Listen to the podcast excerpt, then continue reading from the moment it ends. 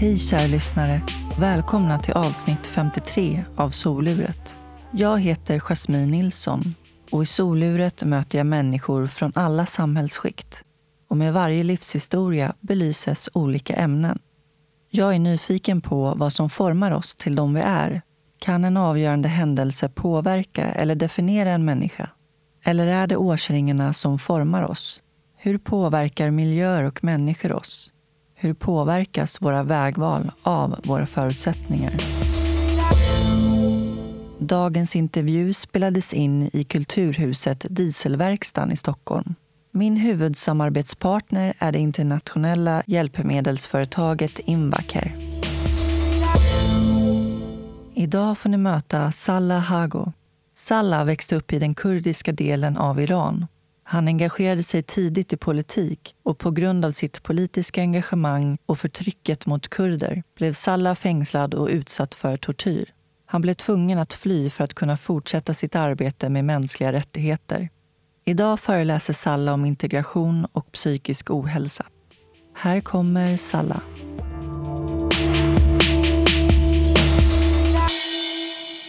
Jag har jobbat på radio en gång i tiden också. Jaha, okej. Men vadå? Vad gjorde du då? Jag var programledare för en kurdisk radio och även ansvarig för hela radion. Aha. Det var i Stockholm, Kurdiska ungdomsförbundet. Jag hade Radio Sydväst. Vad tyckte du om det då? Det var en barndomsdröm kan man säga faktiskt. Att vara journalist eller läsa poesi och du vet. Aha. Så jag jobbade med det. Dessutom jag var engagerad i kurdiska rörelser och även ungdomarna som var här i Sverige. Hur vi ska integrera oss och bete oss och så. Intressant. Mm. Du, välkommen till Soluret, Salah. Ja, men tack snälla, tack. Hur är läget? Det är jättefint. Nu när jag är här hos dig så det är jättebra. Härligt. Ja.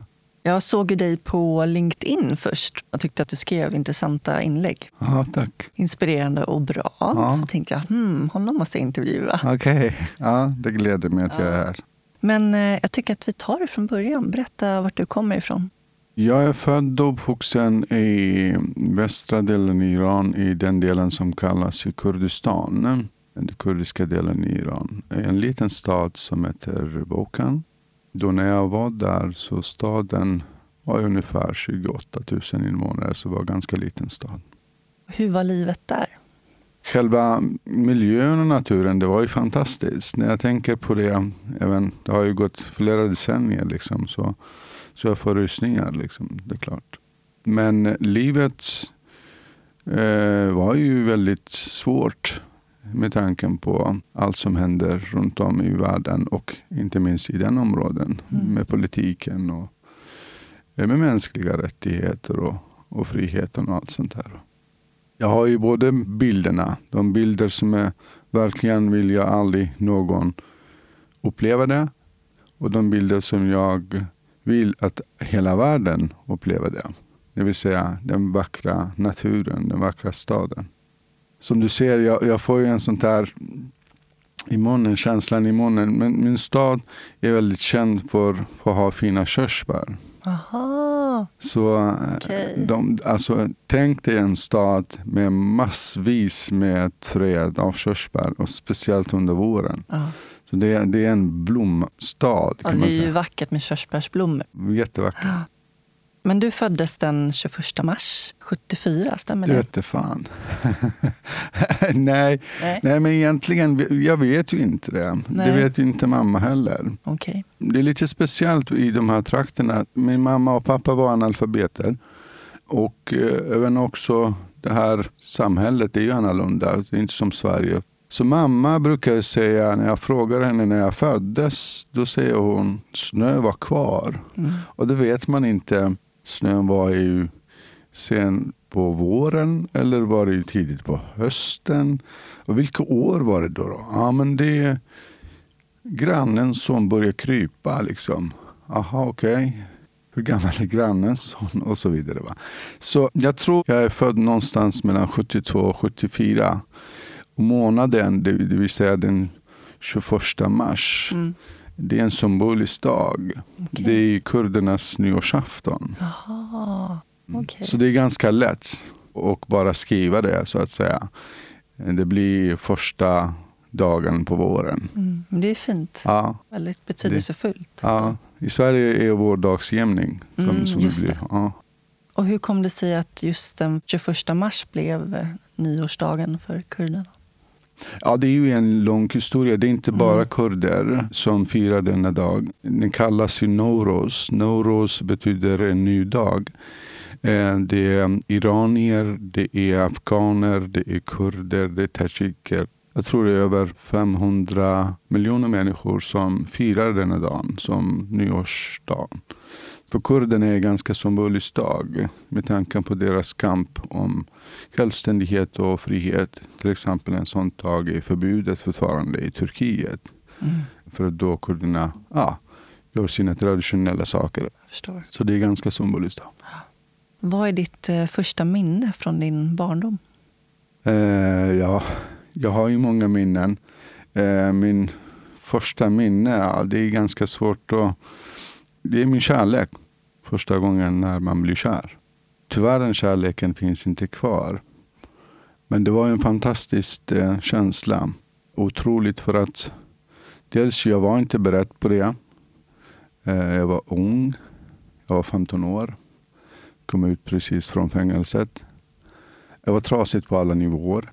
Jag kände mig väldigt ensam och var väldigt isolerad. Även från nära och kära också. Många som tog avstånd från mig på grund av att de var rädda för att de ska inte ha samma öde som jag hade fått så att säga. Och den tjejen då, hon var 20-årsåldern. Så hon tog ju första steget så att säga. Det är lite ovanligt i våra kulturer och i de här trakterna. Dessutom, hon var ju stadens vackraste brud. Och jag var inte stadens vackraste kille heller.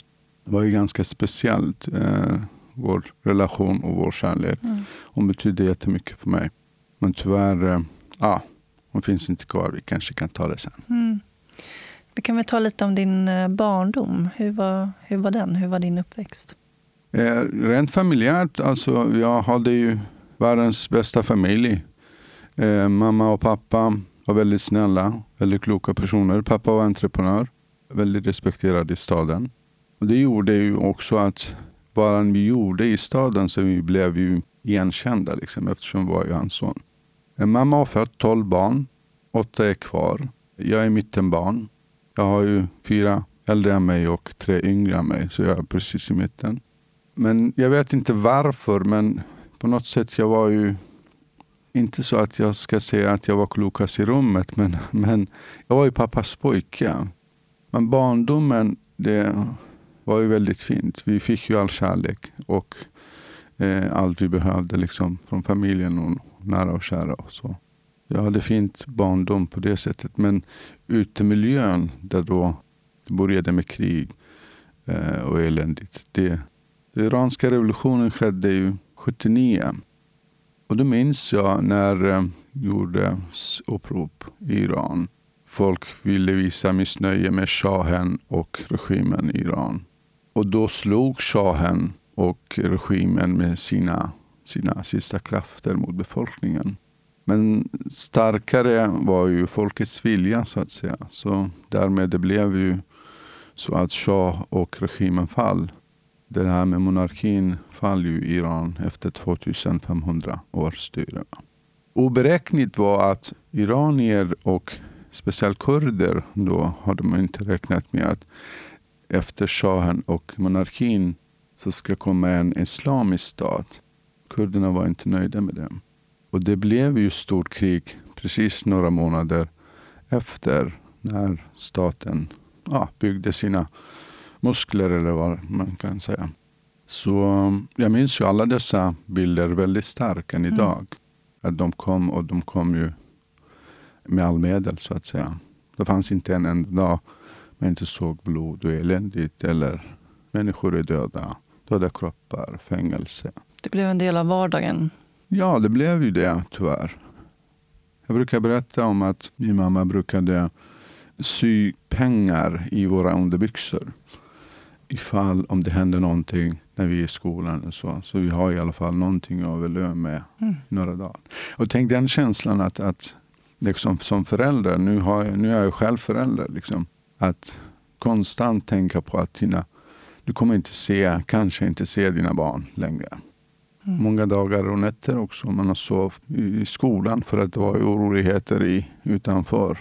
Så skolan och moskéer var ju trygga platser. Det var det förut. Tyvärr är det inte nu längre. Man ser ju liksom i världen, speciellt till exempel i Syrien, där man är inte säker någonstans. Nej. Så människorna tyvärr har blivit grymmare och hänsynslösare. Mm. Men du, ditt politiska engagemang, det började tidigt. Var kommer det ifrån, tror du? Ja. Nej, men det började tidigt ju tack vare de här sittningarna som jag hade med pappa och hans kompisar. I Mellanöstern, när man, speciellt man, sitter på kaféer och restauranger och dricker te och pratar politik och löser alla världens konflikter. Som barn, jag satt i sådana sammanhang många gånger. Där då de pratade om, inte vet jag, rättvisa, socialism, demokrati, diktatur och så vidare. Va? Jag förstod inte naturligtvis de här orden, vad de betyder och vad det innebär och så. Men jag någonstans förstod jag att det de önskar, det är någonting bättre än vi ser dagligen nu. Så på så sätt jag blev engagerad i politik helt enkelt. Och jag tog mina första politiska steg när jag var 12 år gammal. Vad gjorde du då? Vad gör man som tonåring? Ja, vi skrev ju propaganda på toaletter, i skolan, på gator och torg, på väggarna hit och dit. Vad skrev du? Ja, ned med islamiska regimen i Iran till exempel. Länge lever demokrati eller rättvisa åt alla och så vidare. Va? Mm. Vad tänkte du om framtiden då? Vad var det du ville åstadkomma med politiken? Nu när jag tittar med de här glasögonen så jag tänkte inte så mycket säkert där och då. Det var en reaktion och agerande på just hur det var där. Sen när jag tittar med de glasögonen så jag visste inte vad demokrati är egentligen. För jag såg ingen demokrati. Jag trodde det är en bättre värld. Mm. Inte heller socialism eller vad det var som vi kämpade för. Men rent konkret så var ju någonting som det var en missnöje visade att det här är inte okej, det här är inte värdigt. Vi måste anpassa oss och också tillämpa det där med mänskliga rättigheter. Helt enkelt, det var en bättre värld än det som fanns där. Jag ville inte liksom se blodig eländigt och grymhet och allt sånt där. Hur såg förtrycket mot kurderna ut? Jag måste korrigera den för att det inte såg ut. Det är ju någonting som är historia, men det pågår fortfarande, tyvärr. Men där och då var ju ännu värre. Kurderna gjorde ju så att säga den delen upprop mot den nya staten och att de ville ha en sekulär stat. Och det var inte okej liksom från Khomeinis sida. Så förtrycket var ju väldigt hårt kan man säga. Vi är ju andra klassmedborgare. Det är ju fortfarande. Så förtrycket fortsätter. Ja. Fast kanske inte i den utsträckningen som det var då. Det var ju krig. Nu är det inte krig på det sättet som var då. Men kriget fortsätter. Ja. Det gör det. Men du engagerade dig så pass mycket att du till slut hamnade i fängelset. Ja, det gjorde jag. Vad var det som hände? Vi hade ju tenta i skolan eller prov. Då minns jag att det är precis som alla delar i världen sitter en lärare och bevakar eleverna och sådär.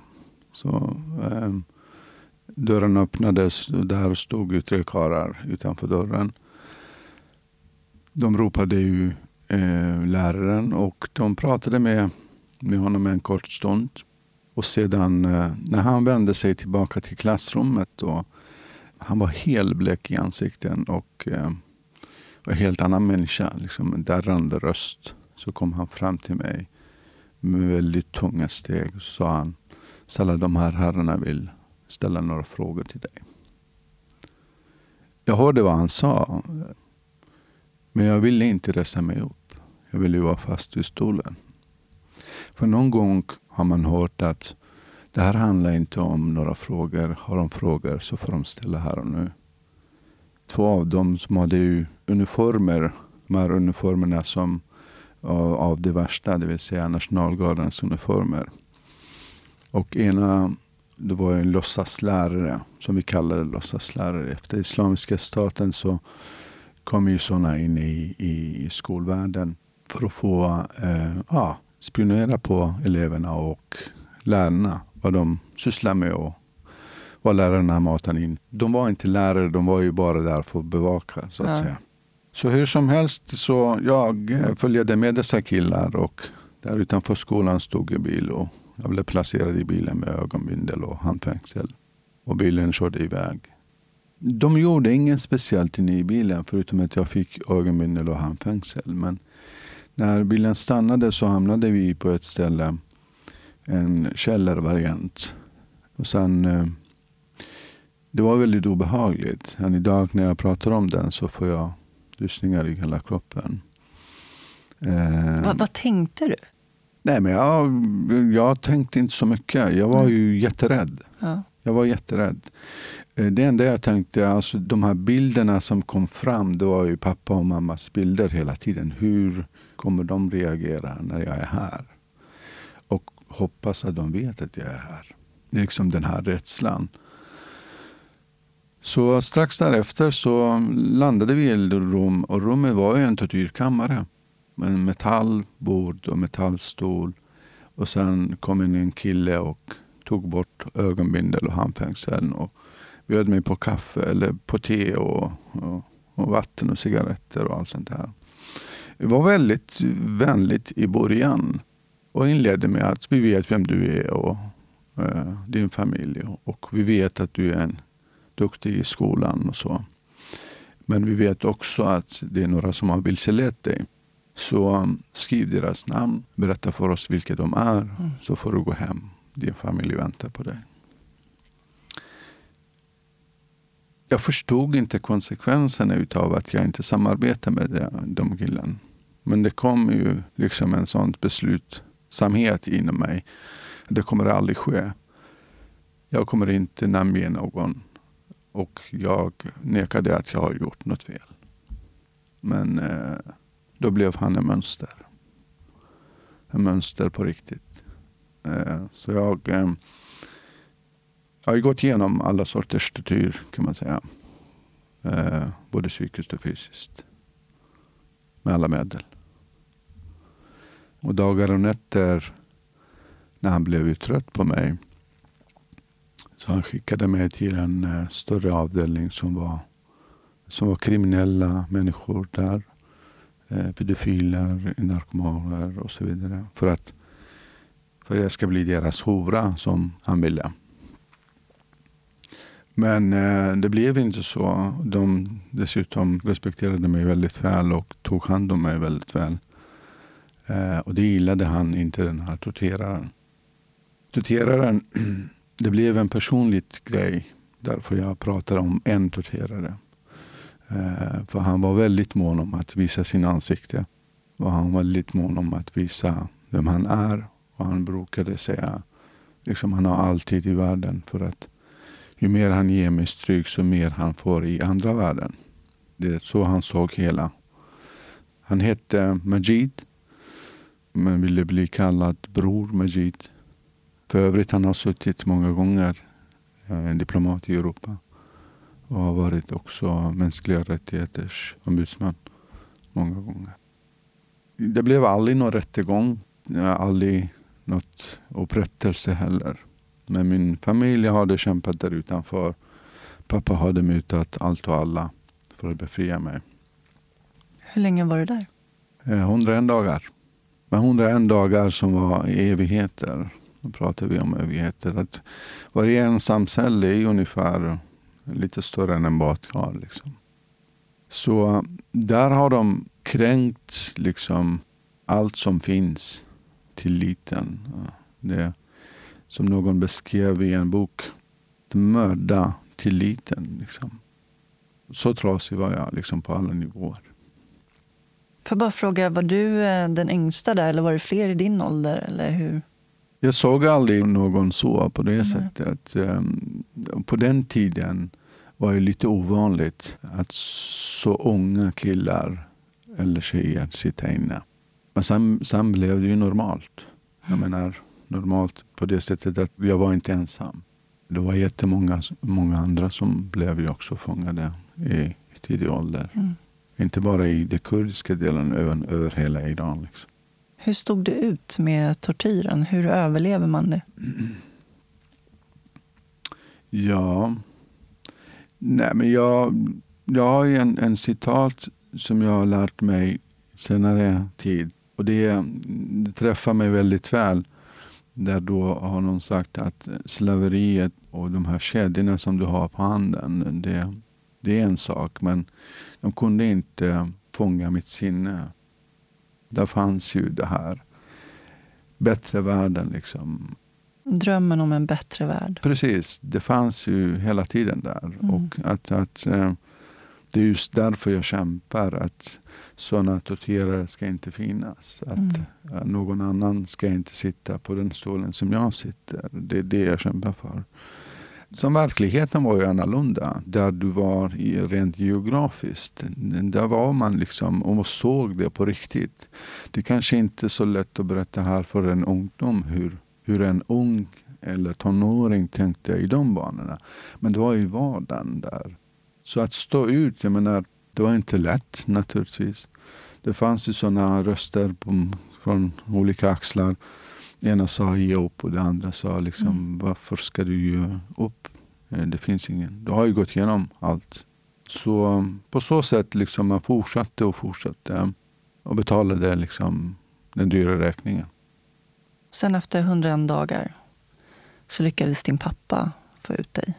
Precis, det var första omgången. Mm. Jag har ju suttit flera omgångar. Ah. Och du gav inte upp, du fortsatte din kamp? Nej, det gjorde jag inte. Första omgången när jag kom ut så jag hade ungefär samma kroppsform som jag har nu. När jag kom ut så vägde jag 36 kilo. Oj, hur lång är du? 178. Mm. Ja, då var det inte mycket kvar.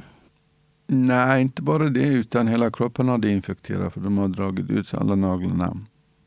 Så pass att hela kroppen hade infekterat under den tiden. Så när jag satt inne. Första minnet jag har när jag kom ut där då man ser liksom sina nära och kära. Mm. Att stå där och vänta på dig. Den synen vill jag inte liksom tänka på det ens. När man såg att istället för att bli glada då alla håller på. Speciellt kvinnor när de blir och ser obehag så börjar de skrika och riva sig själva och sådär. Det är ungefär det syn jag fick. Det var inte så konstigt liksom. Nej, en chock för dem att se dig i det tillståndet. Ja. Och så bestämde sig pappa och familjen att vi ska åka till en annan stad för att få läkarvård och det jag behövde och så. Det fanns ingen vitaminer någonstans i kroppen liksom. Hur såg dina föräldrar på din kamp och ditt engagemang?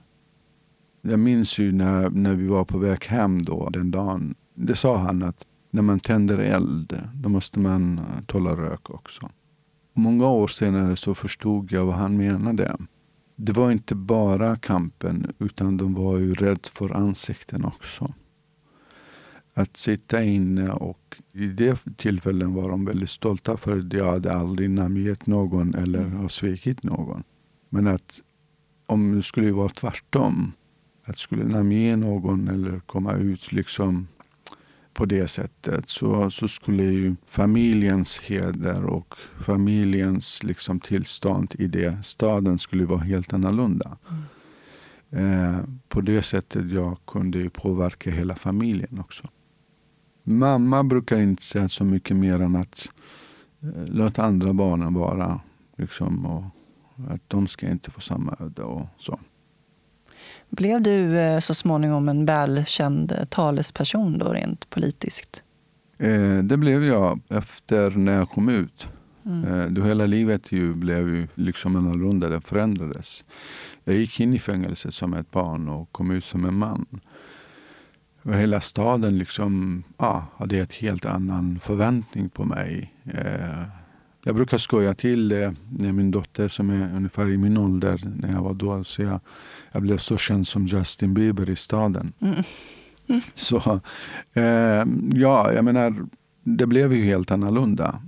Till och med i skolan, i skolgården, då började inte det första man gör liksom leka i skolgården och så. Utan ja, jag hade större ambitioner och större frågor att lösa. Men också väldigt ensam.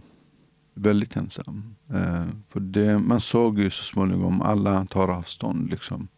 Så det där med kärleken var ju väldigt betydelsefull för mig. Hon betydde jättemycket. Pappa och familjen var väldigt glada över det här. Vi fick erbjudande av pappa många gånger att ja, och till Europa. Lev era liv liksom. Ni får hjälpen så får ni det härifrån från mig. Jag förstod ju nu vad han menade det, att han ville ju ha en bättre framtid för mig eller en bättre liv. Och också att slippa all bekymmer som jag hade skapat till dem. Men jag var så pass envis att jag ville inte åka någonstans och inte göra något annat än det jag sysslade med. Så när jag kom ut från fängelset, det tog inte så lång tid, jag kontaktade partiet igen och ville ju börja igen och vara aktiv. Mm. Jag tänker att det krävs ju krävs enorm styrka och som du sa också envishet, men också ett enormt mod. Alltså mod att våga stå upp för sina rättigheter, och trots den tortyr du utsatts för så ger du liksom inte upp. Mm. Vad tror du, vad kommer den styrkan ifrån och det modet? Jag tror det kommer ju från verkligheten som du befann dig i. Och väldigt tidigt så märkte jag att det här är inte okej liksom. Och också väldigt tidigt blev jag utsatt också. Det här kräver ju offer. Det är inte så att man kommer och demonstrerar på Sergels torg och backar regeringen liksom så. Utan det här kräver ju offer. Och vill jag ha en bättre värld, då måste jag vara beredd för det också. Sen som sagt, när jag pratade om verkligheten var ju helt annorlunda. När man ser ju unga killar och tjejer som satsade sina liv för att människor ska ha det bättre. Det såg man varje dag.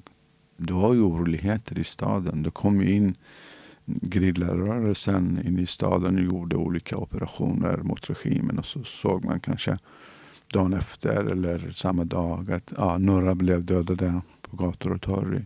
De gjorde inte det bara för skojs skull. De gjorde det för att vi som var ju kvar i staden eller vi som var barn har en bättre framtid. Och då såg man det varje dag. Liksom. Verkligheten var annorlunda. Det blev vuxen snabbt. Ja, det var bra sammanfattat. Jag har haft barndom, men ingen ungdomstid. Liksom. Mm. Men det började med att du flydde till Turkiet.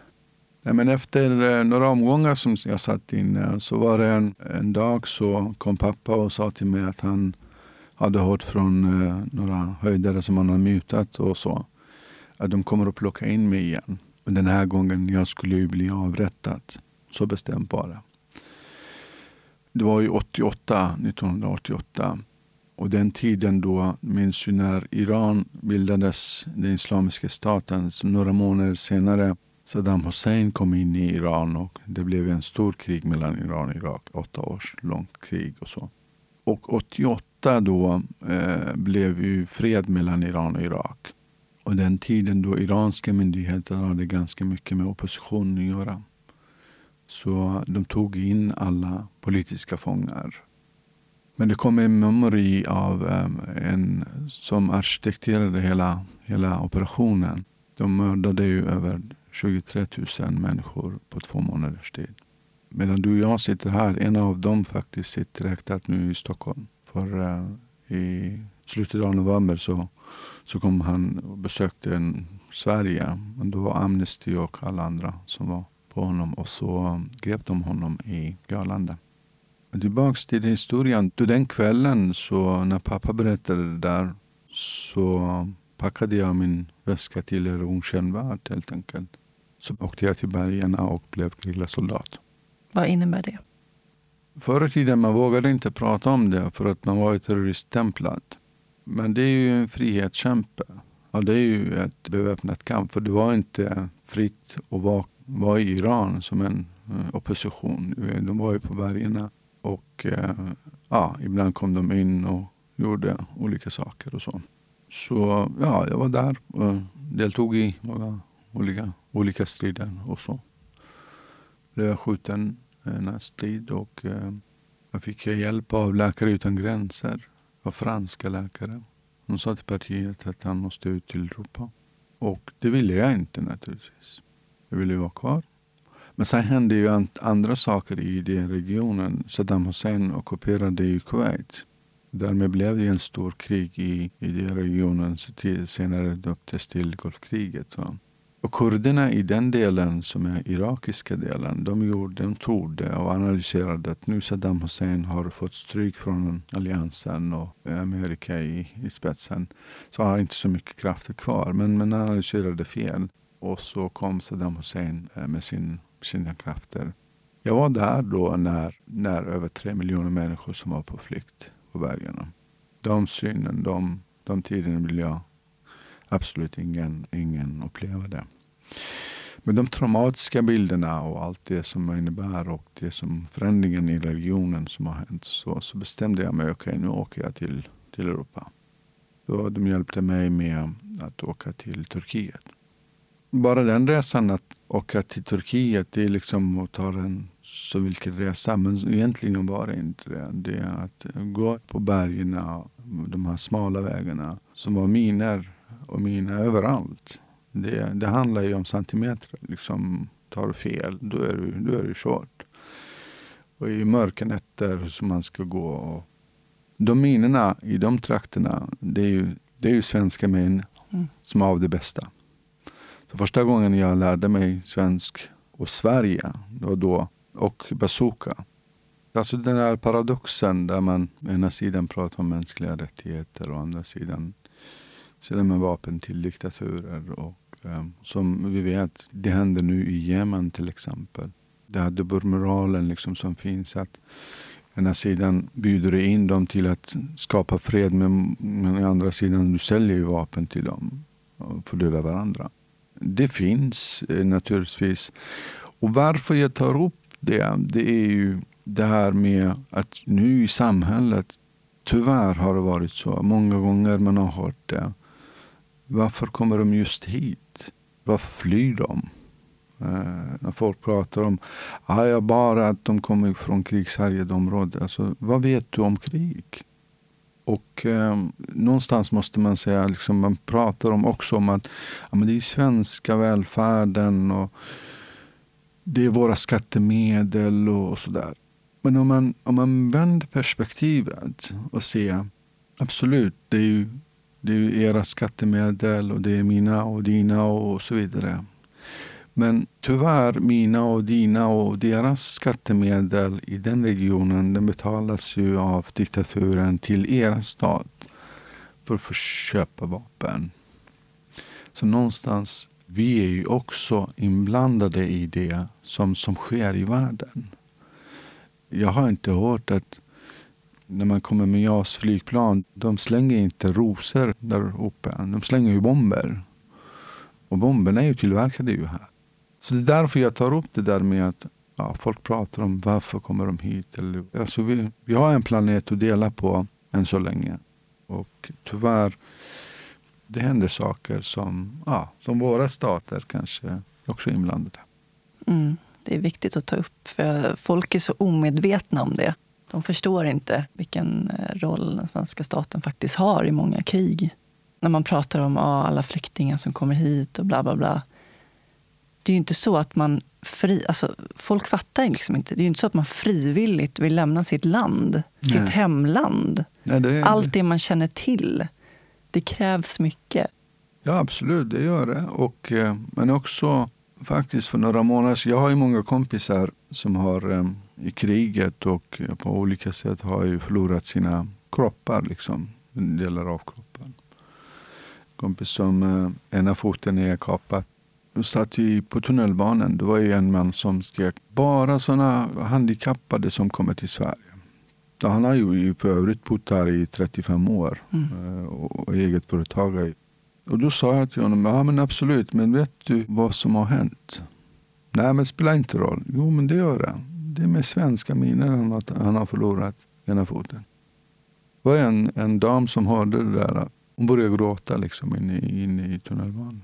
Det är vidrigt, det är vidrigt. Det här måste ju komma ut till sådana människor som tror verkligen att vi har valt, liksom planerat att komma och ockupera Sverige och göra välfärden svårt för svenska medborgare eller vad. Men man planerar inte vara flykting. Det gör man inte. Än idag, jag har ju bott större delen av mitt liv i Sverige när jag varit i Kurdistan. Men än idag, jag tvekar inte en enda sekund. Händer det någonting att man kan andas i den kurdiska delen i Iran, så åker jag tillbaka. Det här med rötterna, den drar ju tillbaka. Det har ingenting med att jag inte gillar Sverige eller Sverige har varit. Det är absolut. Sverige har varit väldigt fint för mig. Och jag har ju varit också väldigt fin för Sverige. Ja, men det är ju ditt hem. Ja. Det är ju där du kommer ifrån, det förstår jag. Nu sitter jag här med min samarbetspartner Invacare. Och framför mig har jag Micke. Hej Jasmin. Hej, hur är läget? Det är bra. Börja vara vår, bättre väder. Det har en tendens att göra någonting med humöret. Gör det. Mm. Trevligare hundpromenader. Absolut. Förhoppningsvis så kommer man att vara torrskodd nu fram tills långt in på sommaren. Vad gör du för någonting här på Invacare? Jag arbetar som produktchef för elrullstolar, skotrar, påskyddsaggregat och oxygenkoncentratorer. Så att jag har många produkter som jag ansvarar för och försöker skapa förutsättningar och få ut så att så många har möjlighet att använda dem. Bland annat jag som använder e-motion hjul. Absolut. Det är ju också en av de projekten som pågår lite grann i bakgrunden just nu. Att vi försöker att lyfta just den produktkategorin emotionhjul som du har. Att få fler att inse vad det gör just för det här med friheten och möjligheten att ta sig ut. Och så är det många nya rullar på gång. Det är mycket nya rullar. Nu har vi avslutat fokushjälpmedel nere i Lund där vi visade vår senaste familj när det gäller elrullstolar. En helt ny familj som vi kallar för Aviva som är samlingsnamnet för varumärket för våra elrullstolar som vi lanserar. Och det har varit bra. Det är stort intresse. Det är med tillförsikt som vi ser fram emot att få komma ut nu till kunderna och visa upp dem lite mer i detalj. Så det blir spännande. Härligt. Mycket härligt. Tack så mycket, Micke. Tack själv. Ha en fortsatt bra dag. Detsamma.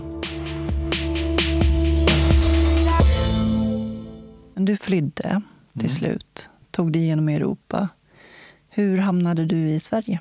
Att leva i Turkiet var ju bland det svåraste man har varit med om faktiskt. Att vara kurd, politiskt engagerad, gerillasoldat. Så det var ju ganska svårt. Jag har levt mina dagar många gånger under trappuppgångar. Jag har levt på restaurangmat. Vi var ju under FNs beskydd men det fanns ingen skydd. För det hände ju andra saker i Europa. Det blev Balkankriget då. Det blev sådana flyktingström som vi hade 2015. Så det var ju väldigt svårt. Jag har ju åkt för övrigt de här gummibåtarna som man ser på tv. Och också under lastbilar för att komma ut i Europa. Till sist orkade jag inte. Liksom misslyckades hela tiden. På den tiden att ringa var ju inte självklart här som vi är nu. Nej, precis. Så ringde jag familjen och bad om två saker. Det ena var ju pengar. För de skulle skicka till mig. För jag skulle anlita smugglare. För jag kunde inte vänta på FN. Och det andra var ju min flickvän. För det är meningen att jag ska åka till Europa. Då ska hon vara med också. Mm. Men ingen vågade berätta för mig. Förstå. Att den här torteraren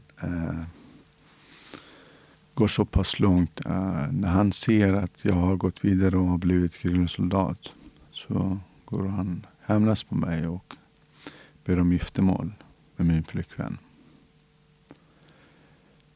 Familjen vet ju vem han är och de vågar inte säga nej till honom. Så de gifter bort henne till den här torterare. Samma kväll skulle bröllopet ske så jag, så begår hon självmord. Nej. Fy fan alltså. Mm. Det var någon så här personlig vendetta liksom från hans sida. Ja, det blev det ju det. För att som sagt, Han trodde verkligen att han har knäckt mig så pass och kränkt mig så pass att jag skulle aldrig vända mig tillbaka till politiken. Men när han känner att nej, jag har gått så pass långt, så det blev en personlig grej. Det är inget ovanligt där. Det har hänt och det har hänt många gånger. Men hur som helst så livet rasade för mig. Ja, det förstår jag. Måste vara tufft att gå vidare. Det fanns ingen mening med att åka till Europa. Det fanns ingen mening med att leva. Jag brukar säga det för att jag, alltså den känslan hade jag. Jag ville inte åka till Europa längre. Jag ville åka tillbaka till bergarna och hämnas, precis som man har gjort. Men varken kroppen eller familjen eller partiet tillät det. Så jag blev smugglad till landet Sverige 1993, den 18 januari. Och då sökte jag asyl här. Tolkarna hade tolkat att jag kommer från den irakiska delen. Men med min historia var från den iranska delen. Därmed fick jag avslag. Som spelar roll, liksom, du är här, du söker asyl, du är kurd från Iran. Men det var på den tiden, det var ganska svårt i alla fall. Och det var ju flyktingströmmen. Så jag har levt mina dagar gömt i Sverige också. Jag väntade ju på uppehållstillstånd närmare 2 år. Så fick jag uppehållstillstånd. Och där och då bodde min resa liksom, här i Sverige. Hur var känslan då när du fick uppehållstillstånd till slut? Det var väldigt lätt. Alltså det fick ju en lättnad och väldigt glädjande på något sätt. Men inte så pass att jag liksom bara wow, liksom så. Och jag var inte i den tillstånden. Nej. Liksom. Det var inte, jag hade tappat mig själv och tappat meningen med allting. Va? Det spelade roll liksom. Men så småningom förstod jag, det tog inte så lång tid. Ja, men nu är jag här, jag måste ju komma in i samhället och jag måste jobba. Jag fick faktiskt 4 månaders försörjningsstöd som det kallas. Sen jobbade jag som toalettstädare i city. En kompis som sa, vill du jobba? Ja visst. Så några månader senare så kom en annan kompis och sa, vill du jobba som diskare på en restaurang? Ja, sa jag. Det är ungefär att bli general. Så blev jag diskare på restaurangen och köksbiträde sedan. Och sen kock. Så restaurangbranschen var ju ganska lätt för mig, för pappa ägde ju många restauranger. Jag kom ju från den familjen också. Så 2 år senare så var det 3 restauranger i Stockholm. Otroligt. Mm. Va? Det gick fort. Verkligen. Du har ju haft någon så här inre drivkraft hela tiden.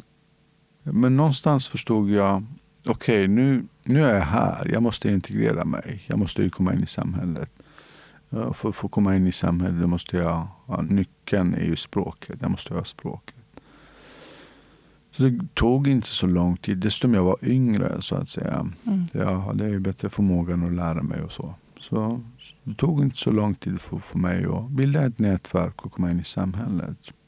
Du kom hit 93 och sen drabbades du av cancer. Liksom. Mm. Det var 97 när jag fick den här.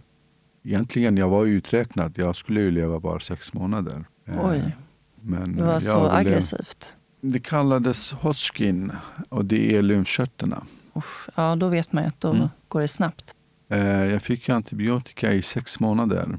Och en dag gick jag till Karolinska i Huddinge och sa jag, vill ni kalla poliser eller vakter eller vad ni vill göra, gör det nu för jag kommer inte gå härifrån tills jag får någon besked.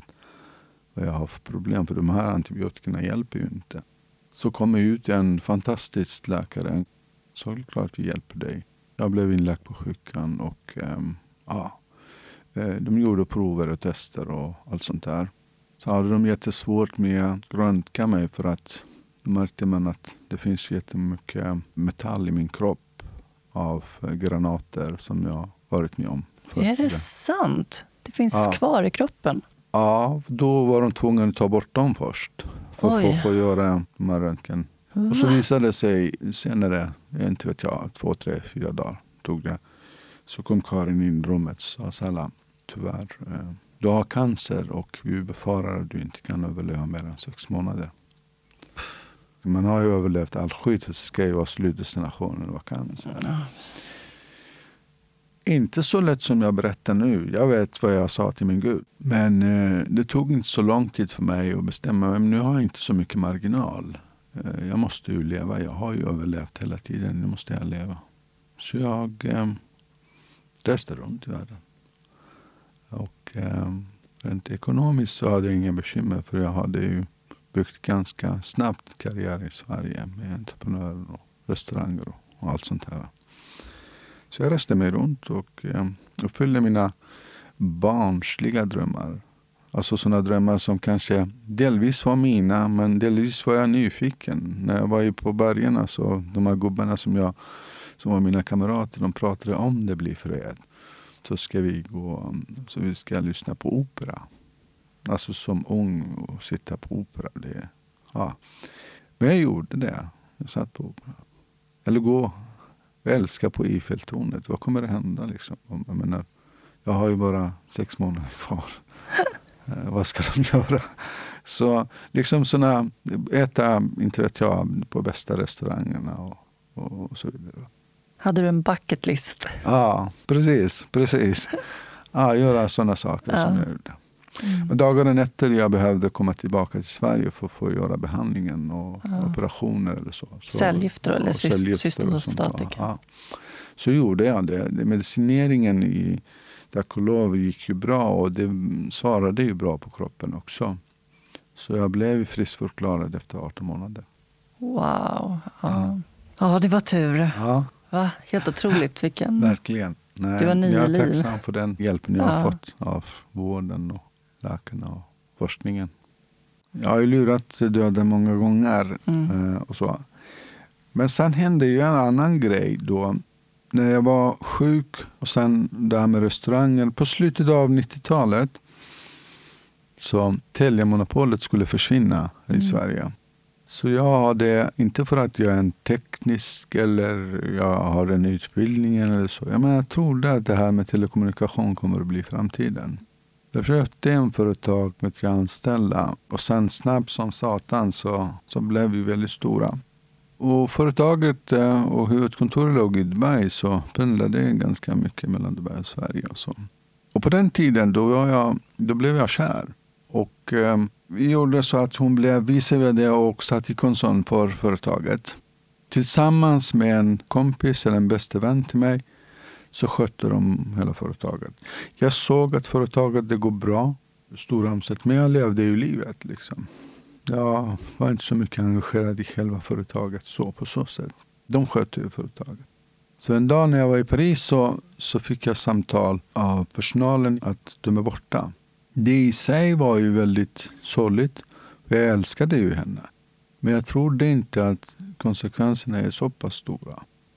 När jag åkte tillbaka såg vi att de har åkt. Det kallas det på svenska. Hon har vänstrat kan man. Så, jag vet inte varför just vänster. Men i alla fall. De har rymt. Och de hade tagit med allt företaget hade tillgång till. Och då menar jag rubbet. Jag hade stort företag men tom innehåll. Så det blev ju jättekaotiskt läge. Jag hade ju ägt och haft många andra saker som innan det startade det här företaget. Men jag vet inte om fel eller rätt, men jag har inte ångrat mig än. Det finns dagar jag känner, fan varför gjorde jag det? Men det finns dagar, de flesta dagarna känner jag att nej, det var rätt beslut. Jag sålde ju allt för att få betala mina anställda. Då pratar vi om siffror som det går inte att räkna liksom. Det är jättehöga siffror. Och sen avslutade jag företaget och kom jag tillbaka till Stockholm. Då ägde jag ingenting. Jag la min väska i en sån här box som finns i centrala Stockholm. Man la 20 kronor i de här. Och... så kan man ha väskan där i 24 timmar. Och av alla ställen i världen så gick jag till Café Opera. För att få tänka vad jag vill bli när jag blir stor. Där började jag plåstra mina sår genom att dricka. Ett tag jag höll på att dricka ihjäl mig. Men jag vaknade ju ganska tidigt. Och började om från början. Men jag hade ju tappat tilliten till allt och alla. Jag tog bort alla kontakter. Jag ville inte ha kontakt med någon. Jag hittade en liten etta i förorten Rågsved. Och jobbade på ett ställe som heter Bauhaus. Och en vacker dag så var det en kollega till mig som hade med truck. Och på gaffeln av trucket stod last. Han såg inte mig. Så han körde på mig bakifrån. Där och då livet förändrades för mig totalt. Jag blev skickad till sjukan och Karolinska i Solna. De konstaterade att jag har ingen känsla i båda fötterna. Jag har förlamat helt enkelt. Båda fötterna. Det fanns ingen förklaring heller. Man såg på bilderna att jag har muskulär skada. Men inte så pass att jag inte kan gå. Men det fanns inte. Och det tog ju många utredningar, många månader. Det fanns ingen förklaring. Till sist jag blev ju remitterad på ett ställe som heter Spine Center Rehab. Där man träffar, jag vet inte vad det kallas, men där man träffar ett gäng av olika kompetenser. Läkare, överläkare, kirurger, psykologer och så vidare. Va? Så alla, du träffar allihopa och sen beslutar om vad de ska göra för insats efteråt. Och sista personen var ju en sjukgymnast som jag skulle träffa. Så han klä av det och så gjorde jag det. Och sen såg han massa med ärr i kroppen och så frågade han, var kommer alla ärr ifrån? Ja, men det har inte med den här incidenten att göra. Liksom. Det är från gamla tider. Jo, det är det med att göra, sa han. Mm. Det var någonting som kallas posttraumatiskt stresssyndrom. Jaha, okej. Okay. Det var första gången jag hörde ordet överhuvudtaget. Och då sa jag, okej, jag tror inte på det. För jag hade tappat tron på vården när jag hade cancer. Fick jag antibiotika. Men den här gången också. Jag kan inte gå så de tror att jag är galen eller vad är frågan. Så jag är på väg faktiskt och anlita vård utanför Sveriges gränser. Men hur som helst de övertygade mig och de skickade mig till ett ställe som heter Röda Korset Center för torterade flyktingar. Där blev jag behandlat. Behandlingen var väldigt tufft. Väldigt, väldigt tufft. Man skulle ju gå igenom allt det man har gått igenom. Återuppleva allting igen. Hon som hjälpte mig. Jag brukar nämna henne. Eva-Lena. En gudinna för mig på riktigt. Hon var envis. Så pass envis. Hon gav aldrig upp. Jag trodde inte på henne på 5 öre liksom. Men hon gav inte upp. Till sist byggde hon så pass stark relation. Att jag hade, det var enda personen i hela på den här planeten som jag berättade för vad jag har gått igenom på riktigt. Det släppte ju. Jag kände att jag har känslorna tillbaka. Jag kan ju gå nu. Men mitt i allt det där då det var så viktigt med att prata om saker och ting så blev jag stum. Och det var ju det också en trauma i sig liksom. Jag menar, det enda jag hade kvar för att få må bra, för att få komma ut. Jag skulle ju prata. Nu kan jag inte prata. Det tog inte så många dagar, 38 dagar, men det var ju värdefulla dagar för mig. Men konsekvensen blev så pass stor att jag tappade min språkförmåga, 50% nästan. Jag kunde ju flera olika språk. Det bästa språket jag pratar med det nu det är svenska. Modersmål och alla andra språk som jag hade. Så jag tappade del eller hel. Är det då delar av hjärnan som har blivit påverkad på något vis? Det har blivit det. Och då säger de, som precis som sa när jag blev förlamad och inte kunde prata. Så det kan vara så att den kommer tillbaka, men det kan vara så att du ska överleva med den. Men jag har känt att det är inte så att den har kommit tillbaka. Ju äldre du blir, desto svårare blir det. Jag stammade ju en lång tag, det gör jag i och för sig i vissa sammanhang fortfarande. Men jag tappar lätt trådar och jag har ganska svårt med att komma på den språknivån som jag hade då. Före den här, hur jag pratade, hur jag skrev, det går inte att jämföra det då nu. Så det har inte med intelligensen att göra, hur jag pratar, grammatiken är inte på sin plats eller jag pratar kanske konstigt. Så det tycker jag inte att du gör. Nej, men jag tycker att du pratar jättebra. Så det har med att göra, så. Ja, där ser man vilka konsekvenser det kan få när man inte får bearbeta sina trauman. Förr eller senare så säger ju kroppen ifrån. Den hinner ju kapp det oavsett. Ja. Man kan inte fly från trauma och sina upplevelser. Man måste kunna bearbeta den. Och det är samma sak här i samhället. Jag menar, vi kan inte bara tro att det kommer att bli bra. Det är det jag tror att många av våra myndigheter och även människor i Sverige tänker så. Men vad är problemet? De har ju varit i krig. Nu är de ju här. Här är ingen krig. Varför beter de sig sådär? Men då har man visat också forskningen. Det är ju just när det blir lugnt. Då kommer det visa sig. För där är ju mycket kollektiv, va? Där alla är tillsammans. Händer det något trauma, det är alla tillsammans. Så alla hanterar det tillsammans. Men här blir jag liksom helt ensam. Det är här det händer. Mm. Men man behöver lite hjälp och push. Ja, ja, verkligen. Du är ju en sån viktig röst på många sätt. För du föreläser om integration. Mm. Och om psykisk ohälsa. Mycket om just det här med posttraumatisk stress. Mm. Det pratar man nästan aldrig riktigt om. Man pratar om integration, man ska integrera sig, man ska lära sig språket, man ska få jobb och så vidare.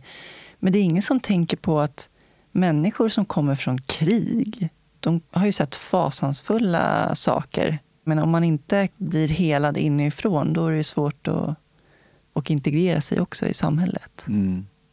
Nej, men det är ju sant. Jag brukar ju prata just om att vi i Sverige, vi har varit väldigt naiva. Just när det gäller till exempel trauma. För trauma, vi har ju sagt och säger ju än idag, det händer inte oss. Det är ju långt ifrån oss. Sanningen är, trauma är ju här. De här människorna är ju här. Sen, vi har ju varit generösa och har tagit emot flyktingar som jag och många andra. Det är vi väldigt tacksamma för. Men någonstans också har vi ratificerat många saker när det gäller mänskliga rättigheter, när det gäller till exempel tortyrkonventionen, när det gäller barnkonventionen och så vidare. Men frågan är, vad innebär den ratificeringen? Jag menar, följer vi upp det? Enligt statistiken som Röda Korset hade 2014, de beräknade, det är mörkertal i och för sig, men de trodde att det finns över 200 000 människor i landet Sverige som har erfarenheter av tortyr. Det är många.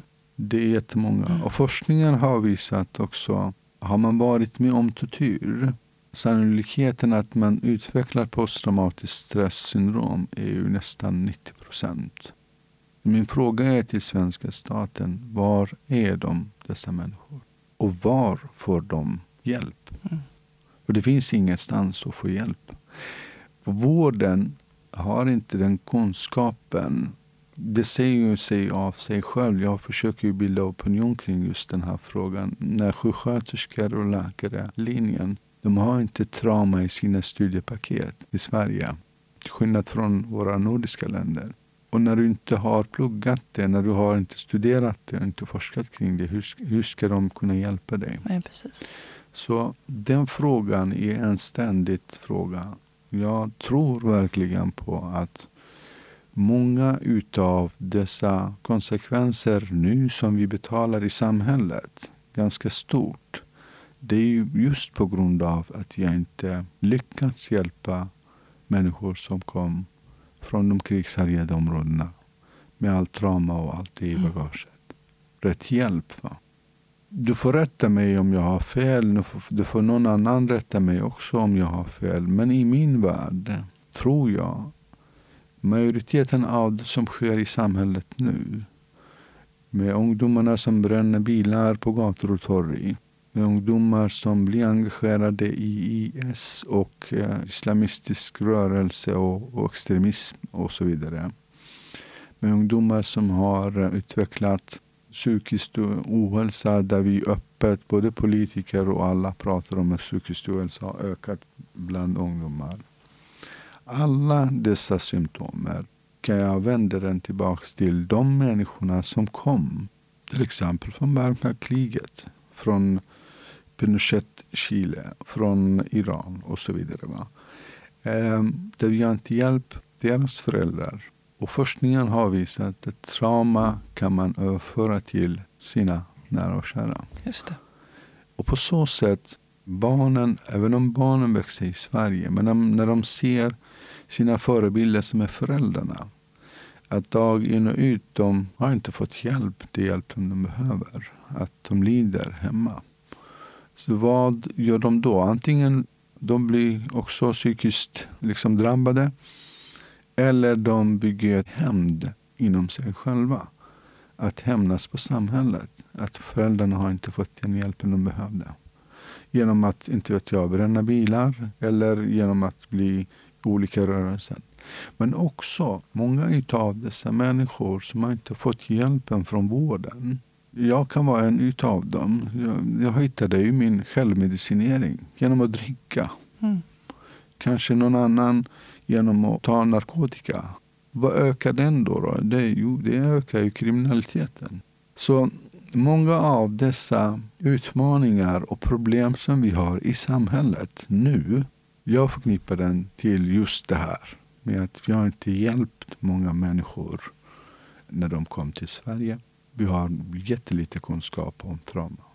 Sen vi glömmer ju bort också att trauma inte bara handlar om de människorna som kommer till Sverige eller som har kommit till Sverige. Det finns ju tyvärr i landet Sverige. Medan du och jag pratar, det är många kvinnor och tjejer som blir kanske våldtagna. Våld i nära relationer. Det är ett stora trauma. Jag har ju träffat någon som sa till mig att en av mina patienter, hon är 72 år gammal, som pratar om sin trauma från barndomen nu. Så jag menar, det ena efter andra visar på att vi har inte haft kunskapen om trauma. Det är inte så konstigt. Vi kan ju skylla på att vi inte haft krig på 200 år och så vidare. Men de här människorna finns. De människorna som kom efter förintelsen till exempel. De bär ju på stora trauma. Och deras familj och barnbarn och barnbarn och så vidare. Va? Så vilka är det som har hjälpt dem? Jag kan ju prata om det här i dagar. För det jag ser, åker landet runt och ser att kunskapen tyvärr är så lite. Och när vi inte har kunskap då kan vi inte hjälpa människor. Precis. Det är tickande bomb. Jag hade aldrig föreställt mig att någon gång jag ska stå på scenen och berätta om den mest privata sakerna som jag har gått igenom. Men när jag känner att det här inspirerar andra och också dödar de fördomarna som man har gentemot många. Vad vet vi om människorna bakom siffrorna? Vad vet vi om människorna som vi bemöter? Bara för att någon visar sin styrka betyder inte liksom att han eller hon är stark. Det finns jättemånga människor som kämpar med saker som inte syns. Att inspirera någon annan. Att, ja, men kan jag så kan du också. Men också till människor som träffar alla dessa människor som du. Att du blir utsatt för andras utsattheter. Det vill säga andras historier. Och vill fortsätta med det. Vad innebär det för dig att vara människa? Att göra sitt bästa för världen. Det tror jag det bästa utmärkelsen som man kan få som människa. Att vara god gentemot andra. För att när man är god gentemot andra, då är man god mot sig själv också. Så tror jag. Tror du på ett liv efter detta? Nej, det gör jag inte. Inte i den bemärkelsen att det finns någon som sitter där och räknar mina poäng. Att vad jag har gjort för bra och vad jag är för dåligt. Och beroende på det så får jag 70 fruar på andra sidan. Eller bara en helvete på andra sidan. Jag tror inte det är någon som räknar mina prickar där. Men jag tror på naturens kraft. Mm. När känner du dig fri? Filosofisk fråga. Jag känner mig fri. Ja, alltså, vi måste definiera kanske friheten innan jag börjar. För jag tror inte ingen kan vara fri. Med tanken på om det skulle vara så skulle vi inte ha lagar och regler. Sociala normer och rättsväsende för att någon ska inte trampa på din frihet. Det finns ju ett talsätt som säger att min frihet slutas där din frihet börjar. Det finns ju någonting i det liksom. Men för min del som person, jag är fri när jag känner frid inom mig. Liksom. Wow, det är ganska svårt. Jag har inte upplevt friheten än, på riktigt. Och det är det jag kämpar för, att jag ska få det. Jag har sett delar av den, känt delar av den, men inte hela vägen.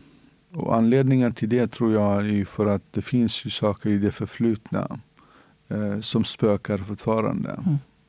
När tankarna inte blir fria, då kommer det inte vara fri. Och mina tankar än idag är inte fria än. Jag jobbar på det. När känner du dig sårbar? Alltid. Jag tror sårbarhet är ju en styrka. En mänsklig styrka i många avseenden. Så jag har ingen tidpunkter på när jag känner mig sårbar eller så. Men när det gäller människor och vackra själar, oavsett om jag ser den på tv, om jag ser den någon annanstans, om jag pratar om det, det finns där. Vad drömmer du om? Frihet. Drömmarna är ganska mycket, men jag är inte egoistisk. Jag menar, i och för sig den här intervjun handlar ju om mig, men jag kan fortfarande inte bara prata om jaget så. Det finns ju jättemånga människor runt om världen som kämpar för den här så kallade tillsammansprojektet, det som vi har på vår planet, för att vi ska ha det bra tillsammans. Vi ska inkludera varandra, vi ska ha respekt för varandra, vi ska se människor som människor, som själar, inte som färg, inte som ras, inte som nationalitet. Tänk om vi hade de glasögonen på oss, skulle världen se verkligen annorlunda ut. Mm. Tänk om vi skulle ha de glasögonen på oss, istället för att se siffror skulle vi se själar. Skulle ingen prata om 163 000 flyktingar, de skulle prata om 163 000 människor. Ja, precis. Min dröm är på riktigt att många av mina drömmar kan du höra det och se det i Jay Leons sång. Jag vill inte normalisera tiggeriet. Jag vill inte normalisera kränkningar. Jag vill inte se den. Och dessvärre ser jag kampen blir varje dag som går blir svårare och svårare. Det är okej att vara elak mot människor som kommer från andra delar. Eller elak mot människor som har rörelse eller funktionsvariationer. Eller, alltså vad som helst. Så jag brinner för det. Jag har några antingen eller frågor också. Lite mer lättsamma frågor. Ja, härligt. Stad eller landsbygd? Landsbygd. Bok eller film? Bok.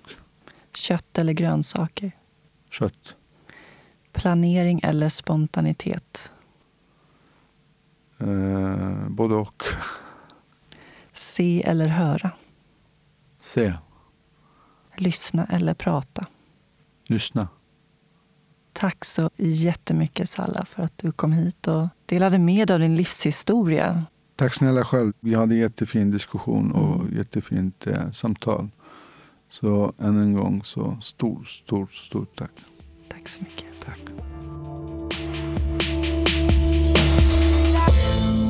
För mer information om Salah och hans föreläsningar kan ni gå in på salahhaghgou.se och följa honom på sociala medier.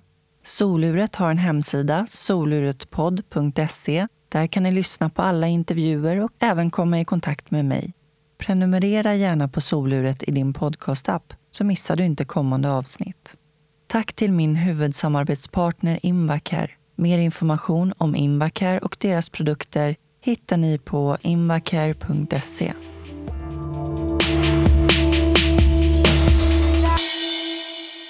I nästa avsnitt får ni möta Christian Jeppesson. När Christian var tonåring började han gå på fotbollsmatcher och där fann han en gemenskap. Bland fotbollshuliganerna fanns nazister och så småningom blev Christian en av dem. Samtidigt drabbades Christians mamma av skelettcancer och han blev allt mer destruktiv. Idag föreläser han och utbildar hur man kan motverka och förebygga fördomar, rasism, främlingsfientlighet och nynazism. Tack så mycket för att ni lyssnade och ta hand om varandra där ute. Puss och kram. Hej då!